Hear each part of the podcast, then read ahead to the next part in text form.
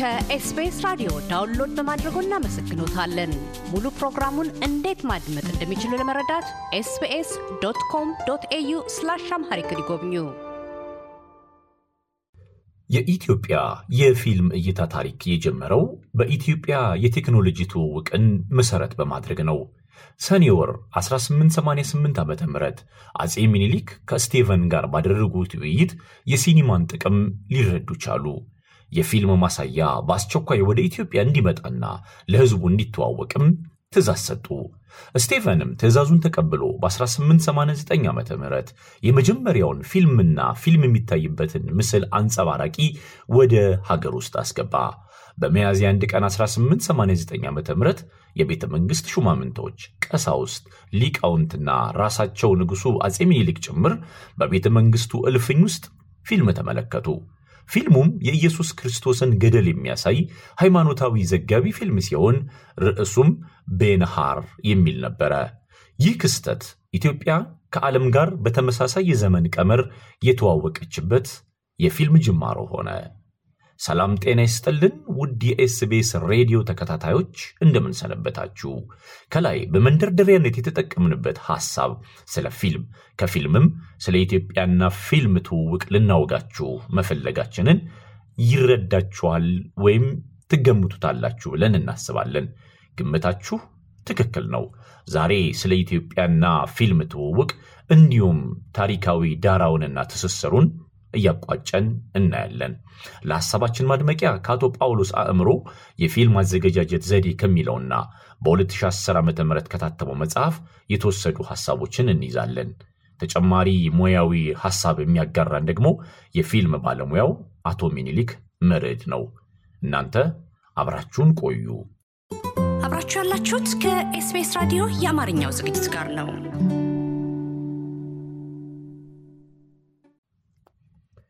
ፊልም ተንቀሳቃሽ ምስሎችን እና ወይም ድምፅን በመጠቀም ልቦለዳዊ ታሪክን፣ እውናዊ ዘገባን፣ ትውን ጥበባትን፣ ምርመራዊ ሙከራዎችን፣ ምሳሌያዊ ገለጻዎችን በመደበኛ እይታ ወይም በስዕላዊ ውከላ በኤሌክትሮኒክስ መሳሪያዎች አማካኝነት ወይም በሴሎይድ ምስሎችና ድምፅ በማተም በተለያየ መንገድ ለሕዝብና ለግለሰቦች እይታ የሚቀርብ የጥበብ ውጤት ሲሆን በዋናነትም መወጠንን፣ ማምረትን፣ ማሰራጨትን፣ ማሳየትን፣ ማስተዋወቅና ማሰልጠንን የሚያካትት ነው። የፊልም ኢንዱስትሪ በዓለማችን በተንቀሳቃሽ ምስል መታየት ከጀመረበት ከ1890ዎቹ መጀመሪያ ጀምሮ ከአንድ ክፍለ ዘመን በላይ የላቀ ታሪክ ያለው ሲሆን በጣት ከሚቆጠሩ ዓመታት ባልራቀ ጊዜ ውስጥ ኢትዮጵያ ውስጥ ገብቶ መታየት እንደጀመረ በታሪክ ይገለጻል። ይሁን እንጂ የተለያዩ ሂደቶችን አልፎ እዚህ የደረሰው የኢትዮጵያ የፊልም ሥራ የዕድሜውን ያህል እድገት ማስመዝገብ ሳይችል ቀርቷል። በሀገራችን ከ1980ዎቹ አጋማሽ ጀምሮ በግለሰቦች ጥረት የቪዲዮ ቴክኖሎጂ ውጤቶችን በመጠቀም የፊልም ስራ እንቅስቃሴ እየጎለበተ በመምጣቱና የህብረተሰቡ ሀገር በቀል ፊልሞችን የማየት ልምድና ፍላጎት በመጨመሩ በርካታ የቪዲዮ ፊልሞች በሀገራችን ውስጥ እንዲሰሩ አስችሏል። ቁጥራቸው ቀላል የማይባል ዜጎችም በኢንዱስትሪ ውስጥ ተሳታፊ በመሆን በቀጥታና በተዘዋዋሪ ተጠቃሚ መሆን ችሏል። የነፃ ገበያ ፖሊሲ መኖርና ሀገሪቱ ወደ ኢንዱስትሪ ለመሸጋገር በምታደርገው እንቅስቃሴም ለፊልም ኢንዱስትሪ ምቹ ሁኔታና ድጋፍ ለመስጠት አስችሏል። ይሁን እንጂ ኢትዮጵያ ካላት እምቅ የባህል የታሪክና የተፈጥሮ ሀብት አንጻር ከፊልም ዘርፍ የተጠቀመችውና እየተጠቀመችው ያለው በጣም አነስተኛ ነው። የተለያዩ ሀገራት ከፊልም ዘርፍ የሚያገኙትን ገቢ የሚፈጥሩት የስራ ዕድል የሚያከናውኑት የገጽታ ግንባታ ስራ ኢትዮጵያ ከዘርፉ ከምትጠቀመው ጋር ለማወዳደር በእጅጉ የሚከብድ ነው። ለክፍተቱ መስፋት የሰው ኃይል ብቃት ውስንነት፣ የመሰረተ ልማት አለመሟላት፣ የቴክኖሎጂ መሳሪያዎችና የካፒታል እጥረት የፈጠሩት ክፍተት እንደተጠበቀ ሆኖ አገሪቷ ያላትን ተጨባጭ ሀብት ከግምት አስገብቶ ተጠቃሚነትን የሚያረጋግጥና የዘርፉን ሁለንተናዊ እንቅስቃሴ የሚመራ የፖሊሲ አቅጣጫ አስቀምጦ አለመንቀሳቀስ ሌላ ውጥረት ነው። በመሆኑም በማቆጥቆጥ ላይ ያለውን የፊልም ኢንዱስትሪ በታሰበው የፖሊሲ አቅጣጫ በመምራት እድገቱን ማፋጠን ተገቢነት ይኖረዋል። በዚህ በሉዓላዊነት ዘመን በህዝቦች ቅርርብና የኢንፎርሜሽን ቴክኖሎጂ መስፋፋት ምክንያት የአንድን ሀገር የባህል ማንነት ለመሸርሸር ለማበላሸትና ትልቅ የባህር ወረራ ለማካሄድ አመቺ መንገዶች ተፈጥረዋል። ከነዚህም ውስጥ አንዱ የፊልም ጥበብ በመሆኑ ዘርፉን በማሳደግ የትውልዱን ጥበብ አምሮት የሚያሟሉ ፊልሞች በማምረት ከውጭኛው ግፊት ጋር ተመጣጣኝ እርምጃ በመውሰድ ኢትዮጵያዊ ማንነትን ጠብቆ ብሔራዊ ኩራትን ከፍ ለማድረግና ትውልድን በጥበብ ስራዎች እያዝናኑ የባህሉ ባለቤትነት ባለቤትነቱን ለመጠበቅም የፊልም ኢንዱስትሪው እድገት በተጠና አቅጣጫ መምራት ተገቢ ነው ይላል የባህልና ቱሪዝም ሚኒስቴር ያዘጋጀው የፊልም ፖሊሲ document መግቢያ ሲነገር ወይም ሲገለጥ የኢትዮጵያ ፊልም ታሪክ ውስጥ የመጀመሪያው ሲኒማ ቤት የተከፈተው በ1890 ዓመተ ምህረት ነው። ሲኒማ ቤቱ ከአልጄሪያ በመጣ አንድ ፈረንሳዊ ዜጋ የተከፈተ ነበረ። በጊዜው በሲኒማ ቤቱ የሚታደሙ ተመልካቾች የፊልም ጥበብ ምትሃታዊ የማይጨበጥ ነው ብሎ ያምኑ ስለነበር ቤቱን ሰይጣን ቤት ብለው ጠሩት። ከጊዜ ወደ ጊዜ ተመልካቾች እየቀነሱ ሲሄዱ ሲኒማ ቤቱ ሊዘጋ ችሏል። የሲኒማ ቤቱ ባለቤትም ሙሉ የፊልም ማሳያ ቁሳቁሶችን ለኢጣሊያ ሚኒስትር ተወካይ ቢሮ ተጣሪ ሽጦ ወደ ሀገሩ ሄደ። ፒኪዲኪላ የፊልም ማሳያ ቁሳቁሶችን በስጦታ መልክ ለአፄ ሚኒሊክ አበረከተ። አፄ ሚኒሊክ በእልፍኝ ውስጥ የተለያዩ ዘጋቢ ፊልሞችን ለመኳንንቱና ለቀሳውስቱ በማሳየት የቴክኖሎጂውን ጥበብ ከመተቸት ይልቅ እንዲለማመዱ ማድረጋቸውን ተያያዙ። ከጥቂት ዓመታት በኋላ በ1909 ዓ ም ከአልጄሪያ የመጡ ሁለት ወንድማማቾችና ቦይካን የሚባል ሰው በአዲስ አበባ ሲኒማ ቤት እንዲከፈት አደረጉ። በጊዜው አፄ ሚኒሊክ ሲኒማ ቤቱ እንዲከፈት የቦታና የገንዘብ ድጋፍ አድርገውላቸዋል። ሲኒማ ቤቱ ለአንድ ዓመት ያህል አገልግሎት ሲሰጥ ቆይቶ በቁሳቁስ ብልሽት በተለይም የምስል ማንጸባረቂያ ወይም ፕሮጀክተር ስለተበላሸ ስራውን ሊያቆም ቻለ። ከ1909 ዓ ም በኋላ በኢትዮጵያ ውስጥ ሲኒማ ቤቶች በተለያዩ ቦታዎች መከፈት ጀመሩ። ከነዚህም መካከል ድሬዳዋ፣ ሐረር፣ ጎንደር፣ አስመራና ደብረ ማርቆስ ተጠቃሽ ከተሞች ናቸው። ቀሪውን ጊዜ ለፊልም ባለሙያው ሚኒሊክ መርድ እንስጥ።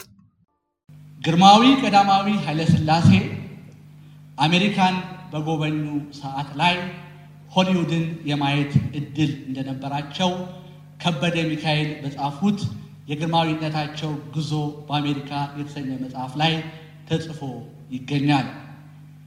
በሆሊውድ ስቱዲዮ ውስጥ ማርሎን ብራንዶ ሲተውን አግኝተውት ልዩ ስጦታ አለ፣ ይህንን ስጦታህን ቀጥልበት ብለውታል።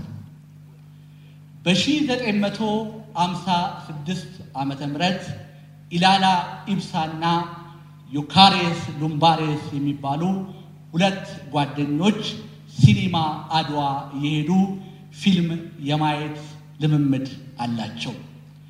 ኢትዮጵያ ለምንድን ነው ፊልም የማትሰራው በሚል እርስ በርስ ሲወያዩ ከቆዩ በኋላ ብሔራዊ ባንክ የሚሰሩት ኢላላ ኢብሳ የአገር ፊልምና ማስታወቂያ ድርጅትን ልክ እንዳሁኑ እንደ አርክ ውድ በአክሲዮን አቋቋሙ። አምሳ በመቶ የሚሆነውን ድርሻ ኢላላ ኢብሳ ወሰዱ። አስር በመቶ ድርሻ ደግሞ ዩካሬስ ሉምባሬስ ወስደዋል።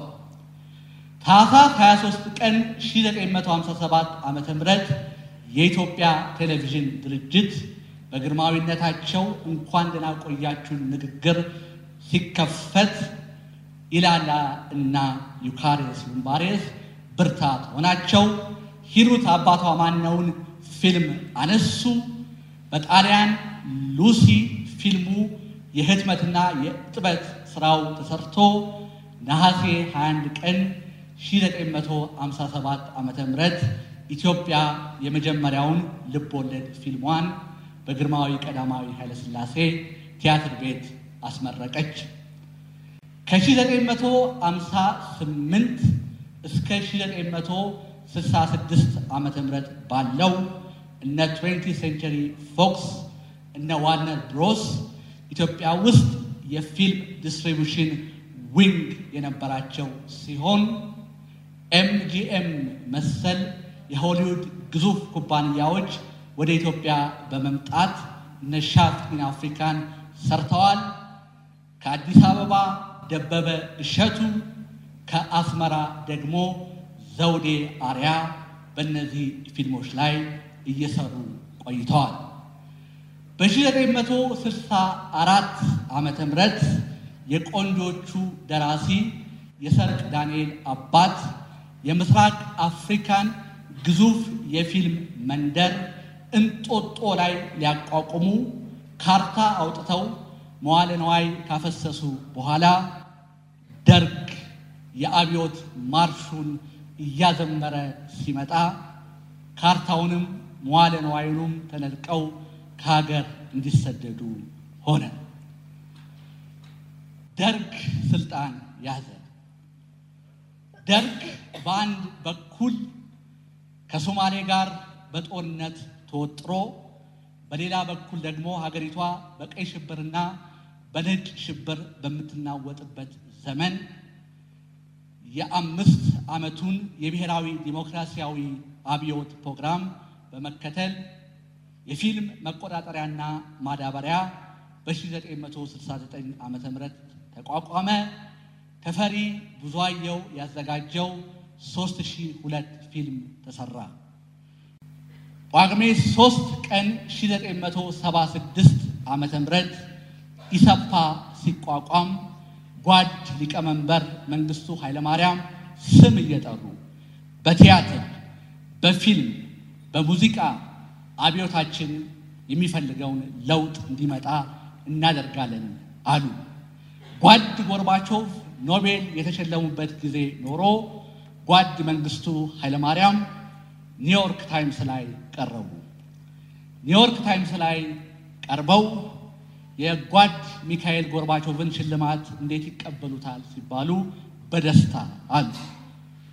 ቀጠሉና do you wanna come to America ሲባሉ why not ብለው መለሱ። ሶስተኛው ጥያቄ ከሆሊውድ ተዋናዮች ማንን ያደንቃሉ ሲባሉ ራምቦ ነዋ አሉ። ራምቦ ጀግና ነው ይላሉ ኮሎኔል መንግስቱ። መንግስት ላይ ማመፁ ብቻ ነው ቅሬታ እንጂ ጀግንነቱ የቴዎድሮስ ነው ይላሉ። በ1979 ዓመተ ምህረት የኢትዮጵያ ሕዝብ ዲሞክራሲያዊ ሪፐብሊክ ከተቋቋመ በኋላ የኢትዮጵያ ፊልም ኮርፖሬሽን በአዋጅ እንዲቋቋም ሆነ። ጥሬ ሥጋ 11 ብር በነበረበት ዘመን ጉድ ሲባል ኢትዮጵያ ፊልም ኮርፖሬሽን ይግረማችሁ ብሎ በ30 ሚሊዮን የኢትዮጵያ ብር ተቋቋመ። አራት ነጥብ ስድስት የተከፈለ ካፒታል ሁለት ሚሊዮን የሚሆነው ደግሞ ፈረንሳይ ለጋሲዮን ለሚገኘው የፊልም ስቱዲዮ ማስፋፊያ እንዲውል ተደርጓል። አምስት መቶ አርባ professional፣ semi professional፣ amateur ባለሙያዎች በውስጡ የያዘ ነው። በአስመራ፣ በጅማ፣ በአዲስ አበባ 29 አካባቢ የሚጠጉ ሲኒማ ቤቶችን በስሩ አስተዳድሯል። ተጋዳላይ መለስ ዜናዊ በ1960ዎቹ መጀመሪያ የህወሓት ታጋዮችን የ warfare ፊልሞችን ወደ አማርኛ dub በማድረግ ልዩ ስልጠና ይሰጥ ነበር። በዚሁ ዘመን በአምባሳደር ሲኒማ ቤት የሰርጌ አይዘንስታይን October የተሰኘው ሌኒን በጥቅምት ወር በሚል ወደ አማርኛ ተመልሶ በአማርኛ ዳብ የተደረገ የመጀመሪያው የውጭ ሀገር ፊልም ነው። መለስ ዜናዊ የሽግግር መንግስቱ ፕሬዝደንት ስልጣን በያዙበት ጊዜ ላይ የኢትዮጵያ የፊልም ኮርፖሬሽን የሚያደርጋቸውን እንቅስቃሴዎች ለማየት እቤተ መንግስታቸው ድረስ አስቴር ፊልምን አስጠርተው በማየት የኢትዮጵያ ፊልም ኮርፖሬሽን የሚሰራው ስራ ይሄ ነው፣ እንዲህ ከሆነ ቀጥሉበት ብለው መመሪያ ሰጥተዋል። የሽግግር መንግስቱ ጠቅላይ ሚኒስተር ታምራት ላይኔ የፕሮፌሰር ኃይሌ ገሪማን ሶስት ሺህ ፊልም አይተዋል። ከሚያደንቋቸው ስራዎች መካከልም እንዲሁ የፕሮፌሰር ኃይሌ ገሪማ ፊልም አንዱ ነው። ወደ ኢትዮጵያ የፊልም ምርት ታሪክ ስንመጣ ደግሞ ታሪክ ሲጤን በአቶ ተድላ ከበደ በ1912 ዓ ም የተሰራው ባለ 15 ሚሜ ጥቁርና ነጭ ዘጋቢ ፊልም በተጠቃሽነት ይነሳል። ፊልሙ የንግሥት ዘውዲቱን ንግስና ስርዓት የሚያሳይ ነው። በ1956 ዓ ም ደግሞ ሌላ ጥቁርና ነጭ ባለ 35 ሚሜ የልብ ወለድ የፊልም ምርት ታሪክ ተመዝግቧል።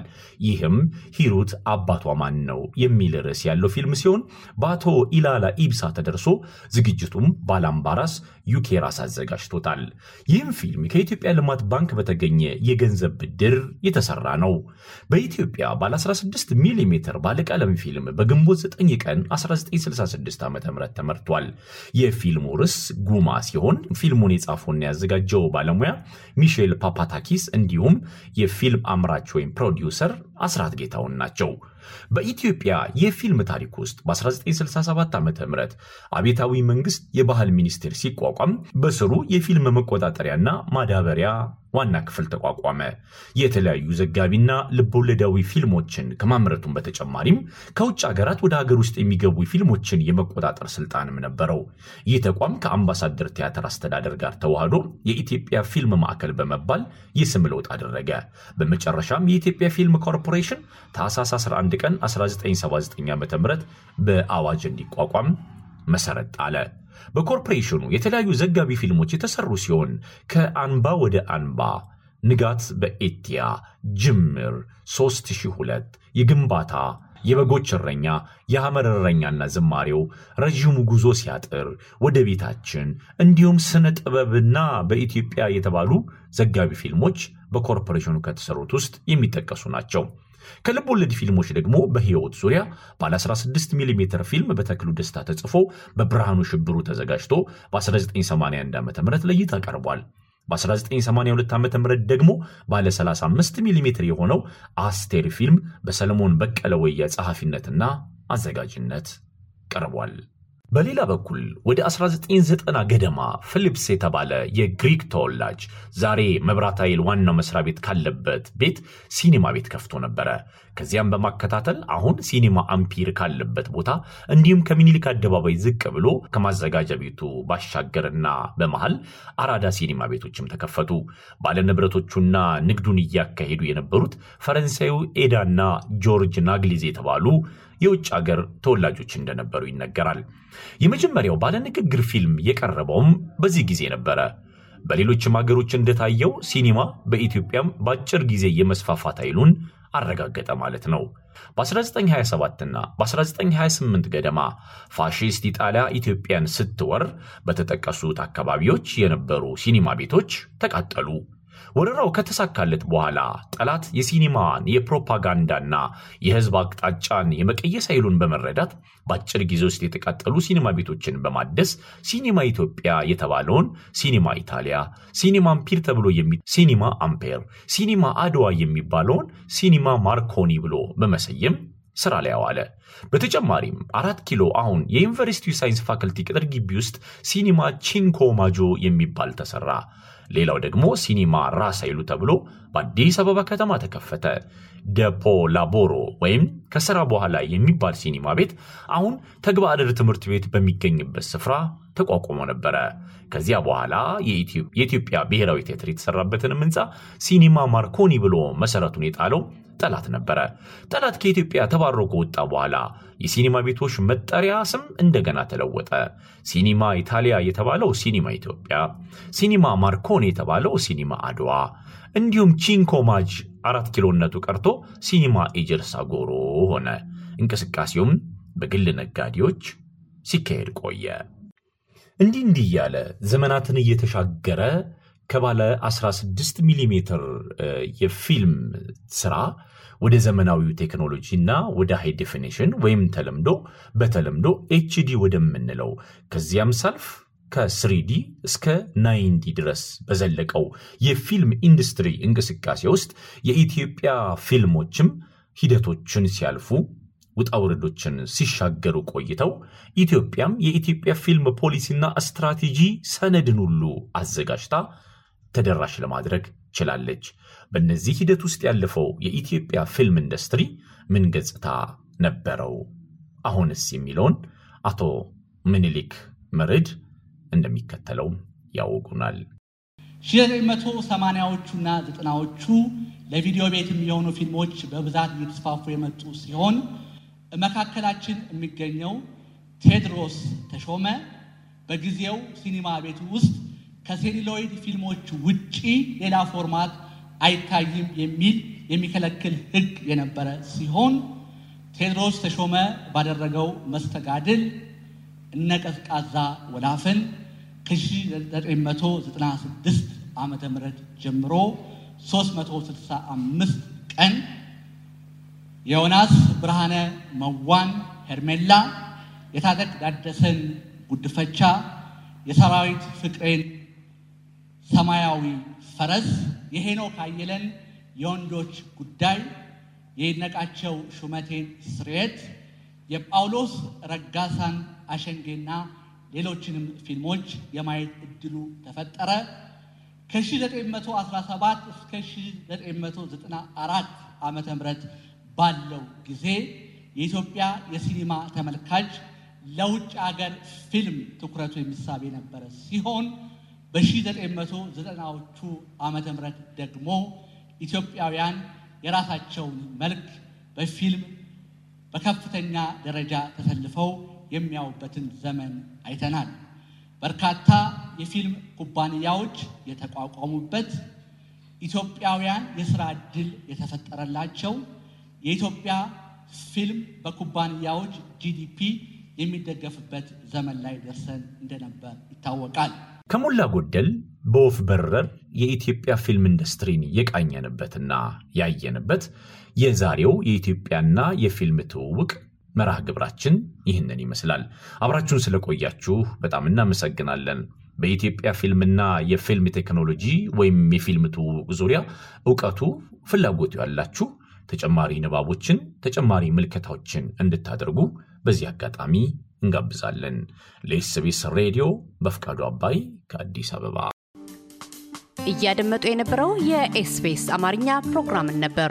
የፕሮግራሙን ቀጥታ ስርጭት ሰኞና አርብ ምሽቶች ያድምጡ። እንዲሁም ድረገጻችንን በመጎብኘት on demand እና በ SBS mobile app ማድመጥ ይችላሉ። ድረገጻችንን SBS dot com dot au Amharic ን ይጎብኙ።